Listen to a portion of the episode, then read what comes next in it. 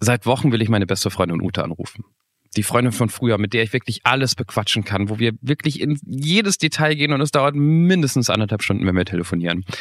Aber das Leben ist mal so, wie es ist, ne? Job, Kinder, Freunde, Hobbys. Ich komme einfach nicht dazu. Und wenn ich dann so Viertel vor elf auf die Uhr gucke und denke mir so, oh, ich müsste eigentlich Ute anrufen, aber es wird jetzt so lang dauern, das geht nicht. Dann gibt's dann aber dann doch diesen einen Tag, wo ich sage, Uta, pass auf, eine halbe Stunde, wir müssen alle ins Bett, aber lass uns mal quatschen. Die heutige Folge ist genauso. Die ist nämlich relativ kurz, auf den Punkt, eine halbe Stunde. Und es liegt nicht daran, dass Marcel, mit dem wir gleich reden, nichts zu erzählen hätte. Der hat spannende Geschichten über Kraftwerke. Äh, da arbeitet er nämlich. Oder über dieses verpönte Nichtstun und über YouTube. Das Dumme ist, Marcel hatte eine teilweise echt schlechte Telefonverbindung. Und ihr sollt ja auch Spaß haben beim Zuhören und nicht irgendwie ständig denken, was hat er nochmal gesagt? Deshalb mussten wir da ein paar Parts rausschneiden. Ähm, falls euch die halbe Stunde zu kurz ist, geht einfach weiter zurück in unserem Podcast-Feed. Wir wissen, gerade sind wieder viele neue dabei. Ähm, zum Beispiel Folge 99, wo sich tatsächlich jemand mal Gedanken machen musste, bis in den wievielten Stock werde ich eigentlich verletzt, wenn hier eine Autobombe losgeht in Mexiko. Oder in Folge 90, wo es um die vielen Abschiede vom eigenen Vater geht, der sich Stück für Stück in die Demenz verabschiedet. Das findet ihr alles in den alten Folgen von der Anruf. Jetzt aber erstmal die aktuelle kurze Folge. Ein völlig unbekannter Mensch und ein Gespräch über das Leben und den ganzen Rest. Der Anruf, Folge 113.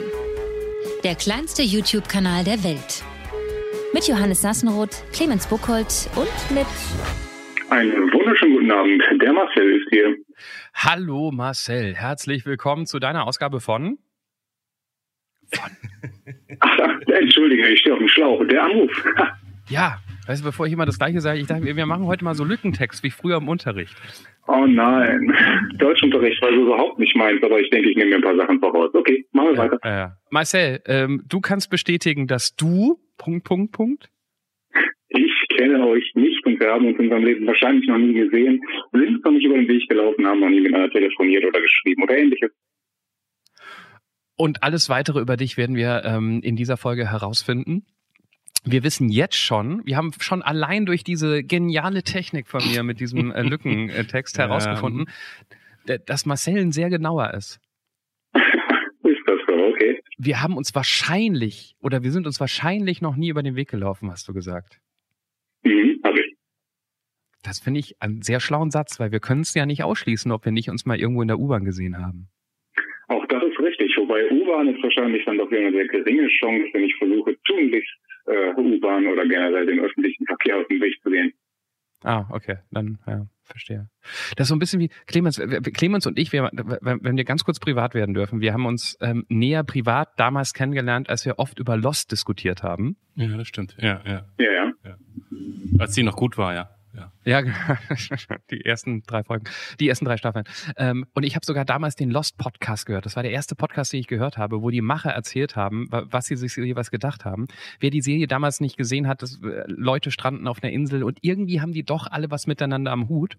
Und irgendwann haben die Macher, die glaube ich auch so 20 Jahre auseinander liegen vom Alter her, erzählt, dass sie auch so einen Lost Moment haben, dass sie irgendwie verbunden sind. Und zwar hat einmal der Jüngere von den beiden irgendwann erzählt, dass er ähm, auf, äh, im Disneyland war und so total enttäuscht war, weil er musste bei einer Attraktion total lange warten, bis er dran war, weil George Lucas war auch dort und der wurde natürlich an der Masse vorbeigeführt und durfte da ähm, ne, die Attraktion reiten. Ähm, und dann sagte der Ältere von den beiden Machern, lustig, da war ich dabei. Ich habe George Lucas damals rumgeführt.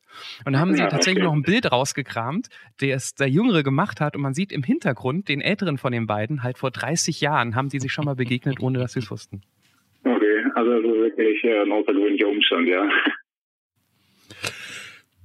Bevor wir aber über Geschichten aus unseren oder dem Leben von George Lucas reden oder den Lost-Machern, ich würde sagen, wir fangen einfach mal an, lernen Marcel ein bisschen besser kennen. Der Erstkontakt. Ich habe ja schon so viel geredet, aber ich, ich fasse ich fass mich kurz. Marcel, wie alt bist du? Ich bin 31. Wo wohnst du? Ich wohne im wunderschönen Westmünsterland in der Stadt Borken. Was ist dein Beruf?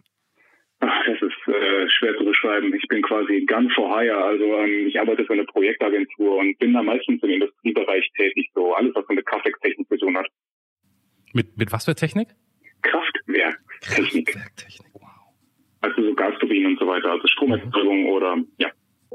Was zeigt das letzte Foto, das der äh, Marcel mit seinem Smartphone gemacht hat?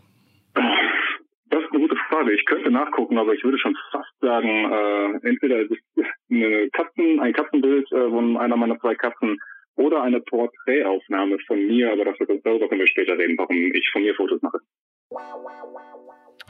Nenne einen Moment in deinem Leben, an den du dich häufig erinnerst. Ähm, Easy Pick, meine eigene Hochzeit, die ist aber noch nicht so lange her, dann würde ich schätzen, ich weiß auch nicht, die Einschulung oder so. Was ist der erste Gedanke, der dir bei diesem Begriff in den Sinn kommt? Nicht lang nachdenken, sofort rausschießen. Eltern. Äh, angebrachte Strenge. Hast du dich schon mal strafbar gemacht? Ja. Gibt es etwas, das du erlebt hast und keinesfalls nochmal erleben möchtest? Glaubt man wächst ja irgendwie so ein kleines bisschen an allem, aber ich würde sagen, lange von meiner Frau getrennt sein. Also äh, wir hatten früher eine Fernbeziehung geführt und deswegen haben uns äh, mehrere hundert Kilometer getrennt und das war eine harte Zeit. Ja. Lili, gehst du bitte ins Bett? Papa kommt gleich. Ich muss arbeiten. Kindererziehung vom Mikrofon. Ähm, das, das ist schon ganz witzig, aber jetzt wird es noch viel, viel besser. Marcel, dein richtig guter Witz. Bitteschön. Ach, stimmt, genau. Da muss ich mich doch vorbereiten. Ähm, okay. Was ist klein, sitzt auf dem Baum und sagt Aha? Komm, Johannes, den schaffst du. Eine Schlaumeise? Nee, leider nicht. Äh, ein Uhu mit Sprachfehler. Bevor ich auf irgendwas eingehe, was du gerade in diesen Fragen gesagt hast, ähm, Warum ist es Corona-bedingt oder warum meidest du den ÖPNV? Ist es eine längere Lass Hassliebe? Ähm, ähm, nein, ich bin ehrlich, ich bin ein Dorfkind mhm. und oder beziehungsweise jetzt mittlerweile lebe ich in einer kleineren Stadt, aber ich komme halt vom Dorf und äh, gerade wenn man vom Dorf kennt, sämtliche Erfahrungen mit den öffentlichen Verkehrsmitteln im Prinzip nur von äh, Katastrophen geprägt. Entweder fahren die Busse in äh, zwei Stunden Takt oder gar nicht oder nur bis 17 Uhr. Und sagen wir mal ehrlich, äh, ab 17 Uhr muss man ja nochmal irgendwo hinkommen. Und ähm, seit dem Zeitpunkt meines Führerscheins und dadurch, dass ich ja auch immer in den nächstgrößeren Städten gearbeitet habe, also im Ruhrgebiet jetzt beispielsweise, bin ich es gewohnt, so viel Auto zu fahren, dass ich diese Flexibilität wirklich beim besten Willen nicht mehr missen möchte. Ah, okay. Also ich, mein, ich komme auch vom Dorf, ich kenne das, so dieser Bus, der alle zwei Stunden mal kommt, wann überhaupt.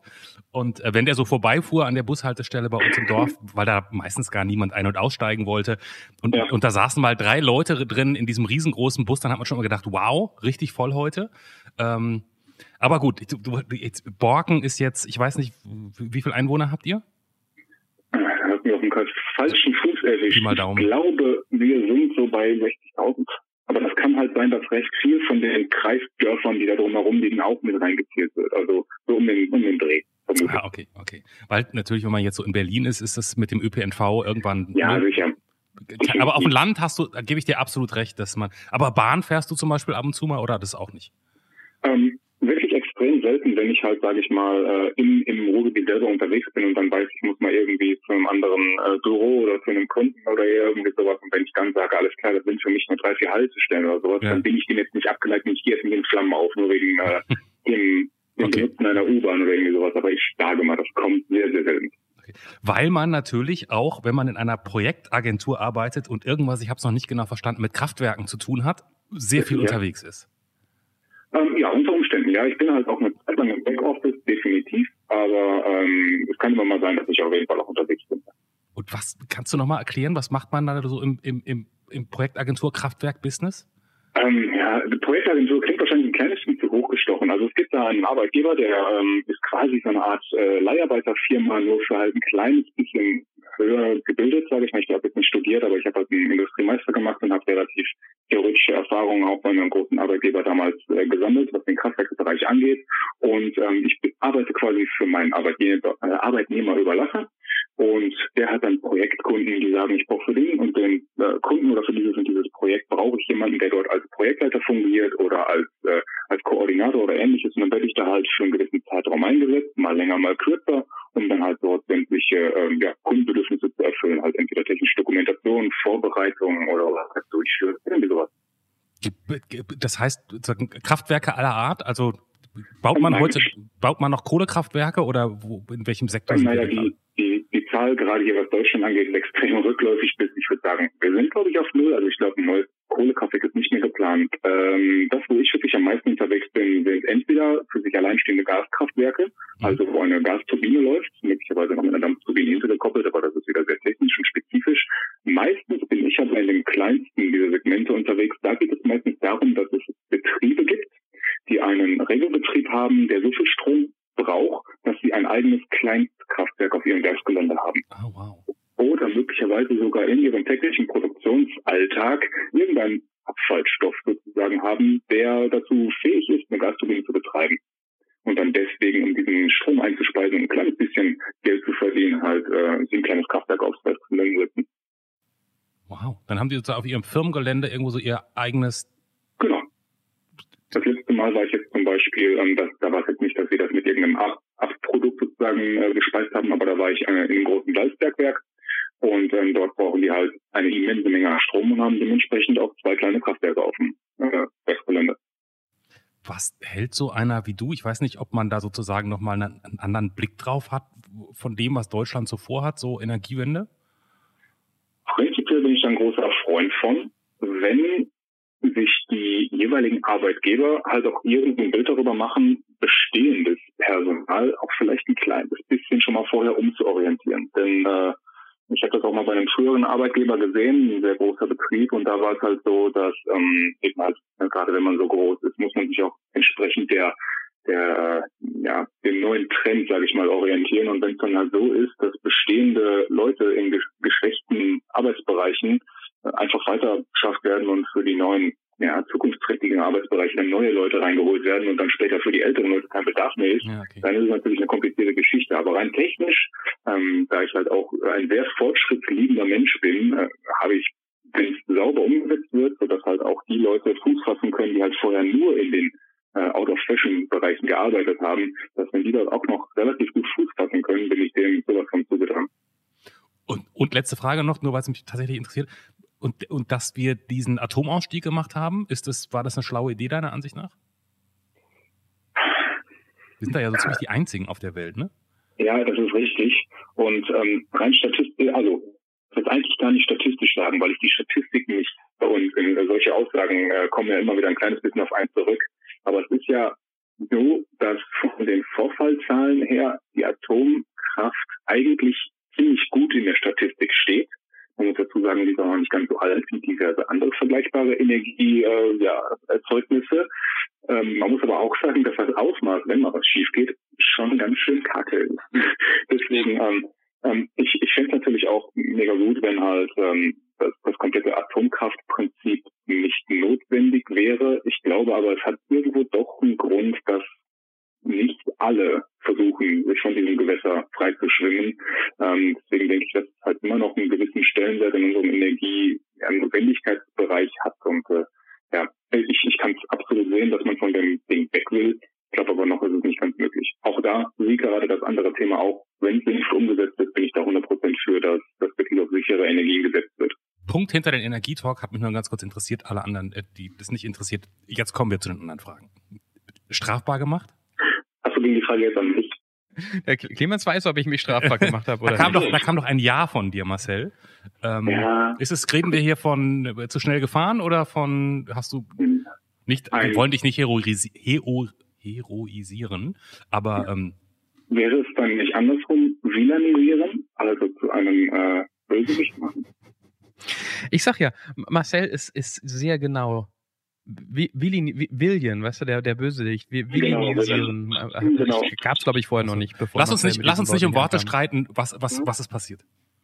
Ähm, ich habe einen Kleinstdiebstahl gemacht. Ich weiß nicht noch mehr was, aber es war halt wirklich etwas, ähm, ein Laden bei uns äh, in meinem ehemaligen äh, Heimatdorf, also das wo ich aufgewachsen bin, war halt dafür bekannt, dass er, das, das ist ein bisschen peinlich, das zu erzählen, aber okay, er war dafür bekannt, dass er keine Kameras hat. Und ähm, dann gab es da halt einen, einen besonderen Gang mit äh, Süßig- Süßigkeiten und Süßkram. Und ich hoffe, meine Mutter hört das jetzt nicht. Äh, die Chance ist aber hoch, weil ich will Werbung machen. Ähm, ja, und dann habe ich halt einmal zu Unrecht ins Regal gegriffen und bin dann halt rausgegangen. Aber damit man nicht ganz so ähm, ganz so schlimm dasteht, habe ich dann von der Kasse ein Paket Kaugummi mitgenommen und das natürlich gezahlt, damit man nicht glaubt, äh, er geht heraus, ohne was gekauft zu haben. Also ich Natürlich nicht, dann, dann, dann wäre man ja auffällig.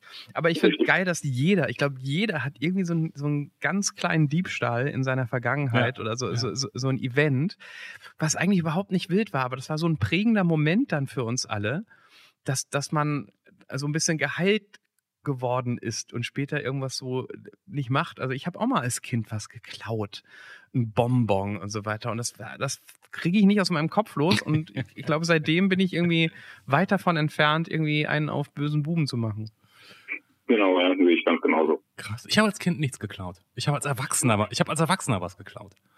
Das war aber, oh. ja, geklaut ist, ich sozusagen, ich, ich, im Kassenvorgang war ich schon durch, ja, also ich hatte schon alles bezahlt und so und will gerade Und dann ist dir aufgefallen, dass du noch was irgendwo in der äh, ja, es, es, hattest, es, Nee, es war, äh, es, es hatte sich sozusagen im Einkaufswagen verklemmt.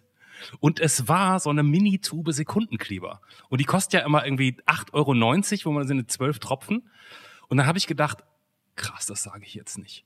Und dann bin ich und da war ich irgendwie in den 20ern, glaube ich. Da bin ich und mit. Warst du noch in Kassennähe, Entschuldigung? Ja, das ist mir direkt an der Kasse aufgefallen. Ich habe gedacht, oh, krass, das mache ich jetzt. Das, oh, ich zieh's jetzt durch. Da bin ich wirklich mit mit mit pochendem Herzen irgendwie habe ich den Einkaufswagen versucht, so cool wie möglich rauszuschieben und am Auto alles schnell reingeschmissen, Einkaufswagen. Und dann bin ich wirklich in so einer albernen Panik weggefahren, habe so gedacht, wow, das lohnt sich ja überhaupt nicht für den Stress, das zu machen. Und das war meine einzige Klauerfahrung, muss ich so zugeben. Das sagt aber auch alles über deinen Charakter aus. Weichei halt, ja. und, und, und böses Weichei. Aber ähm, äh, Marcel, weil du, weil du bei einer anderen Frage gesagt hast, ähm, angebrachte Stränge, die deine Eltern offensichtlich auf dich ausgeübt haben, ähm, und du eben gerade gesagt hast, das darf deine Mutter nicht hören. Ähm, also ich glaube, wenn ich jetzt erzählen würde, dass ich mit 14 was geklaut habe oder mit 16 gekifft oder mit 18 mal zu schnell gefahren wäre. Das würde ich auch auf dem Familienfest erzählen. Das, äh, war das das im Spaß oder gäbe es da einen veritablen Anschluss nein, von deiner Mutter? Nein, nein, nein, absolut nicht, nein. Aber es ist also, ähm, ich, ich, glaube, man hatte immer schon mal mit den Kindern, mit den Eltern solche Gespräche, wo es dann darum mal ging, wenn man halt auch schon so, so leicht erwachsen war, so, ne, Jung, hast du denn eigentlich mal irgendwas gemacht, was du uns von mir erzählt hast? Und ich dann natürlich vollkommen verlegen so, Nein, natürlich nicht. Ich denke, äh, ich war immer ehrlich zu euch und, und das, das sind dann solche Kleinigkeiten, die im Nachhinein kommen. Natürlich wird sie nicht außergewöhnlich böse sein, hätte mich zu dem Zeitpunkt äh, dabei erwischt, hätte natürlich erstmal eine große äh, Predigt, ähm, hätte eine große Predigt gegeben, aber wahrscheinlich nicht einfach aus dem Grund ähm, des Falschmachens, sondern weil es nicht wäre. Äh, wir, wir waren beim besten Willen nicht in der Situation, äh, dass, dass ich so hätte klauen müssen, weil wir immer zu Hause einen weit offenen und äh, prallklöten hatten. Aber äh, ich glaube, es war im Moment zu diesem Zeitpunkt einfach nur die, ich war in Lust, ich stand in diesem Laden und dachte mir, ich brauche das jetzt. So, keine Ahnung, äh, so, ein Heißhunger, irgendwie so. Und dann ist sicher das gleiche Äquivalent zu heute, gehe ich hungrig einkaufen. Ja. Ich, wenn man es mit 14 macht, ist es ja irgendwie noch okay, wenn man daraus was lernt. Ähm, es gibt tatsächlich mehr Menschen, als ich immer dachte, die auch gerne mal abends, irgendwann trifft sich mit Freunden, man isst was und gerne auch stolz angeben, hey, ich war bei Ikea.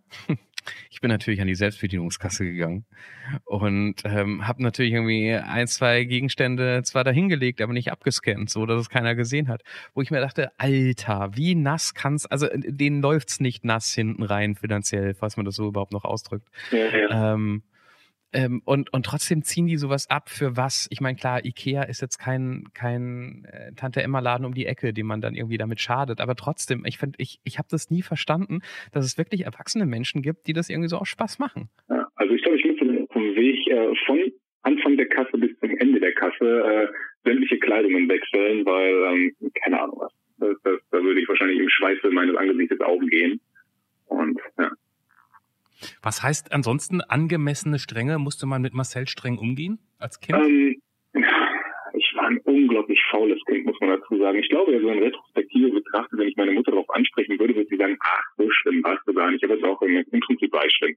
Ähm, ich hatte wirklich überhaupt keine Lust auf, auf Schule und so weiter. Und meine, meine Eltern haben halt nicht versucht, mir, äh, mir irgendwie großartig die Schiene so zu legen, dass ich quasi keine Möglichkeit hatte, irgendwelche Auswege oder, äh, oder Weichen ähnlich zu wählen.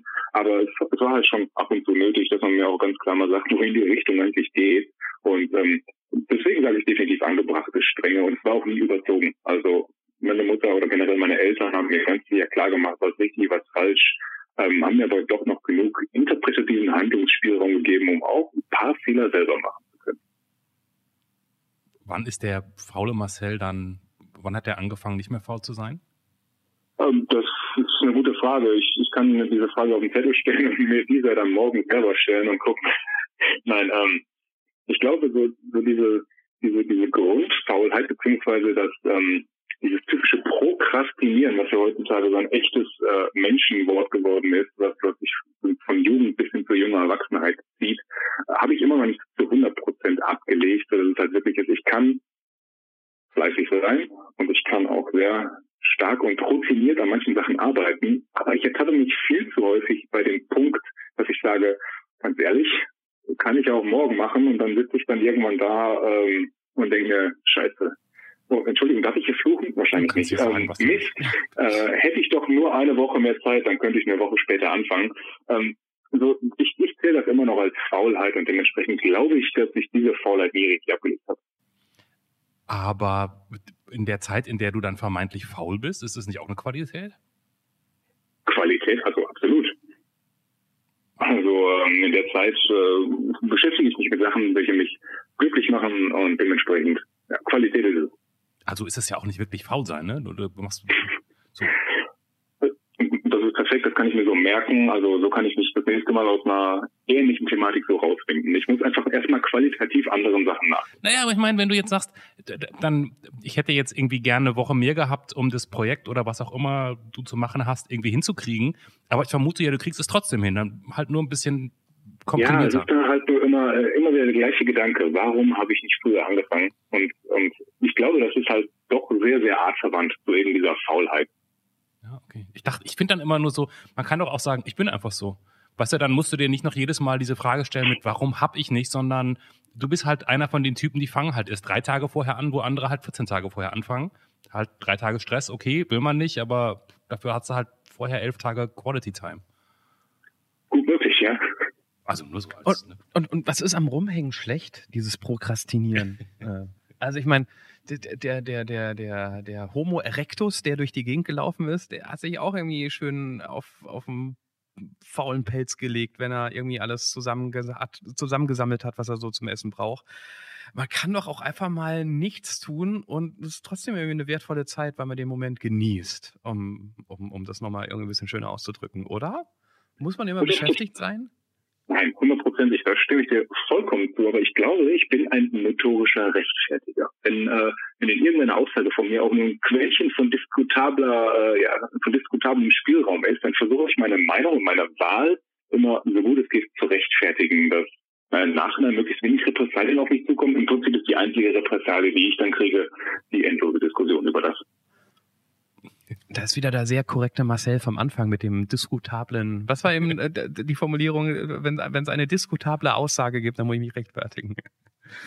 Das passt alles gar nicht so. So, so ein Mensch wie du, der da ähm, doch sehr viel Wert auf Sprache legt und sich ähm, gewählt ausdrückt und dann Selfies schießt. Ja, das ist ein kleines bisschen Eigenwerbung. Und zwar habe ich einen, äh, einen wahrscheinlich den kleinsten YouTube-Kanal der Welt und äh, brauche hier und da immer mal wieder ein paar kleine Thumbnails und das wird ähm, aus dem Grund eine Porträtaufnahme, weil dann der Hintergrund über äh, ja, die Handysoftware schwarz oder weiß gemacht werden kann, dass ich da andere Sachen einfügen kann. Ah, die, die, die, diese, diese Köderfotos von, von YouTube, die oft gar nicht so viel mit dem Film später dann zu tun haben.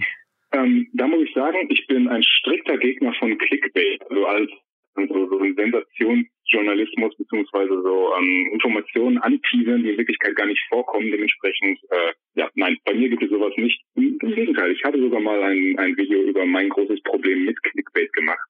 Dementsprechend, äh, nein, ich bin natürlich 100% seriös und legitim. Was machst du für YouTube-Videos? Welches Thema ist deins? Ähm, ja, das ist das große Problem. Man sagt immer, finde deine Nische und Erfolg kommt von ganz allein. Aber ich glaube, meine Nische ist äh, so groß wie ich weiß auch nicht ähm, mein ganzes Bundesland hier. Ich denke, ich bin am ehesten so im, im ganz normalen Alltag und modernen Leben ähm, angesiedelt. Deswegen heißt nämlich auch Manoas Modern Life, also Manoa ist eine Art Synonym von äh, meinem Vor- und meinem Nachnamen. Und ähm, da versuche ich einerseits jeden Montag, also ich mache zwei Uploads die Woche, jeden Montag so eine kleine Alltagsthematik mir rauszupicken, welche ich, naja, in meinen Augen verhältnismäßig unterhaltsam einfach nur rüberbringe und äh, versuche mich dann am Donnerstag, also an meinem zweiten Videotermin, so kurz wie möglich zu halten, in einem zwei Minuten Meinungsvideo, wo es dann halt zwei Minuten Meinung und im Nachgang dann nochmal eine kleine, ein kleines, ja, Fazit von mir sozusagen gibt. Das kann halt wirklich alles sein. Manchmal ist es eine Fernsehserie, die mich interessiert, ein technisches Produkt, weil ich extrem technikverliebt bin oder äh, alles, was sich so grob in zwei Minuten zusammenfassen lässt. Das ist jetzt eine sehr blöde Frage von jemand, der einen Podcast macht aus Spaß und als Hobby. und Aber warum macht man sowas? Warum macht man sowas? Ja, genau, richtig. Das ist eine sehr komische Frage für jemanden, äh, der einen Podcast ja. macht. Ja, ähm, ja. Ich muss sagen, ich wollte schon immer was mit YouTube machen, weil ich ähm, obwohl ich so in, im allgemeinen Alltagsleben immer als relativ schüchtern rüberkomme, hatte ich trotzdem irgendwie das Gefühl, wenn ich, wenn ich den Anfang äh, und das Ende von einem Video quasi 100% selbst bestimmen kann, ähm, kann ich auch den Verlauf eines, eines, eines, eines Monologs quasi ja, 100% selbst bestimmen. Und deswegen dachte ich, YouTube würde mir eigentlich als Medium zur Kreativität eigentlich schon ganz gut dienen. Ich dachte aber immer, dass ich eher so in den Bereich der Musik, weil ich ein großes Musikinteresse habe, gehen würde. Aber da ich dann irgendwann festgestellt habe, mein Talent in, in dem Bereich ist nicht außergewöhnlich groß. Deswegen dachte ich, was, kann man sonst machen? Quatschen, labern und hoffen, dass es irgendjemand unterhaltsam oder informativ und im besten Falle beides findet. Ich liege jetzt aktuell wirklich, ich habe ja gesagt, der kleinste Kanal der Welt wahrscheinlich oder zumindest Deutschland ist momentan bei 80 Abonnenten. Ähm, es gibt Kanäle, die haben das hundertfache in, in der gleichen Zeit und es gibt manche, die machen halt weniger in der gleichen Zeit, aber es macht mir auf jeden Fall riesig Spaß, weil es ist halt immer so ein kleines bisschen so eine kreative Anregung. Man versucht halt auch immer in jedem neuen Video irgendwas zu realisieren, was man vielleicht im Video davor noch nicht gemacht hat. Möglicherweise neue Funktionen im Schnittprogramm oder generell neue Umsetzungen, wie man, äh, wie man den Monolog so ein kleines bisschen interessanter gestaltet. Und das ist es halt. Und deswegen denke ich auch, dass das nicht zwangsläufig der Erfolg oder halt Steigerung bei mir die Motivation ausmachen und hat wirklich dieses Gefühl, sich irgendwie kreativ ausleben zu können. Mhm wir sind ja keine Werbeagentur und, und, und auch keine Werbeplattform, aber einmal noch, Marcel, wie heißt der Kanal? Wie finden wir dich? Ah, das finde ich ja super. Also, ähm, Manoa, wie man es spricht, M-A-N-O-H-A, Apostroph S und dann Modern Life. Ich stelle gleich die Anschlussfrage. Ähm, du hast gesagt, da geht's auch um sozusagen neue technologische Geschichten. Das heißt, wenn ich jetzt zu dir nach Hause komme, was geht da so future-mäßig? Ja, also, ne, so. schon fast enttäuscht. Also ich sag mal so, äh, ein Smart, ich bin sehr Apple geprägt, das muss man dazu sagen. Äh, auch dafür erntet man nicht immer die größten äh, Lobhymnen, aber ich bin sehr Apple geprägt, deswegen habe ich in meiner Küche habe ich einen HomePod stehen, der auf Sprache reagiert. Äh, dann äh, im Prinzip kann fast jede Lampe in fast jedem Raum viele verschiedene Farben, das heißt je nach Stimmung oder ähnlichem ähm, ich glaube, ich sitze jetzt gerade im Büro, ich zähle noch kurz die Bildschirme, die ich habe. Eins, zwei, drei, vier und noch äh, zwei zugeklappte Laptops. Also rein technisch. Ähm, die smarten Anwendungen sind noch nicht so weit verbreitet. Wobei, hey, ähm, ich habe heute einen Schritt gemacht. Wir haben heute unsere neue Haustür mit Fingerabdrucksensor und äh, Fernentsperrung und so weiter und so weiter bekommen. Also ein Schritt in die richtige Richtung haben wir heute wenigstens wieder gemacht. Haustür mit Fingerabdruck. Also ich, ich glaube ja nicht. Ich hatte auch mal so eine so eine Lampe, wo man die die bei der Birne die Farbe wechseln konnte. Das mhm. habe ich ungefähr viermal gemacht, wenn Leute zu Besuch kamen und danach nie wieder, einfach mhm. weil weil das Leben ist gar nicht so, dass man sich hinsetzt und denkt, ah, jetzt wechsle ich mal die. Aber den Fingerabdrucksensor an der Haustür, da, also, wenn es da einen Erfahrungsbericht gibt nach einiger Zeit, dann. dann das ist scheiße. Wirklich? Hast das du das ist scheiße. Ja. Gut, okay, ich, äh, meine Erfahrung äh, ist schon eine Zeit lang zurück, so circa zehn Jahre. Ich habe meine Agentur gearbeitet, die hat, hatten das draußen.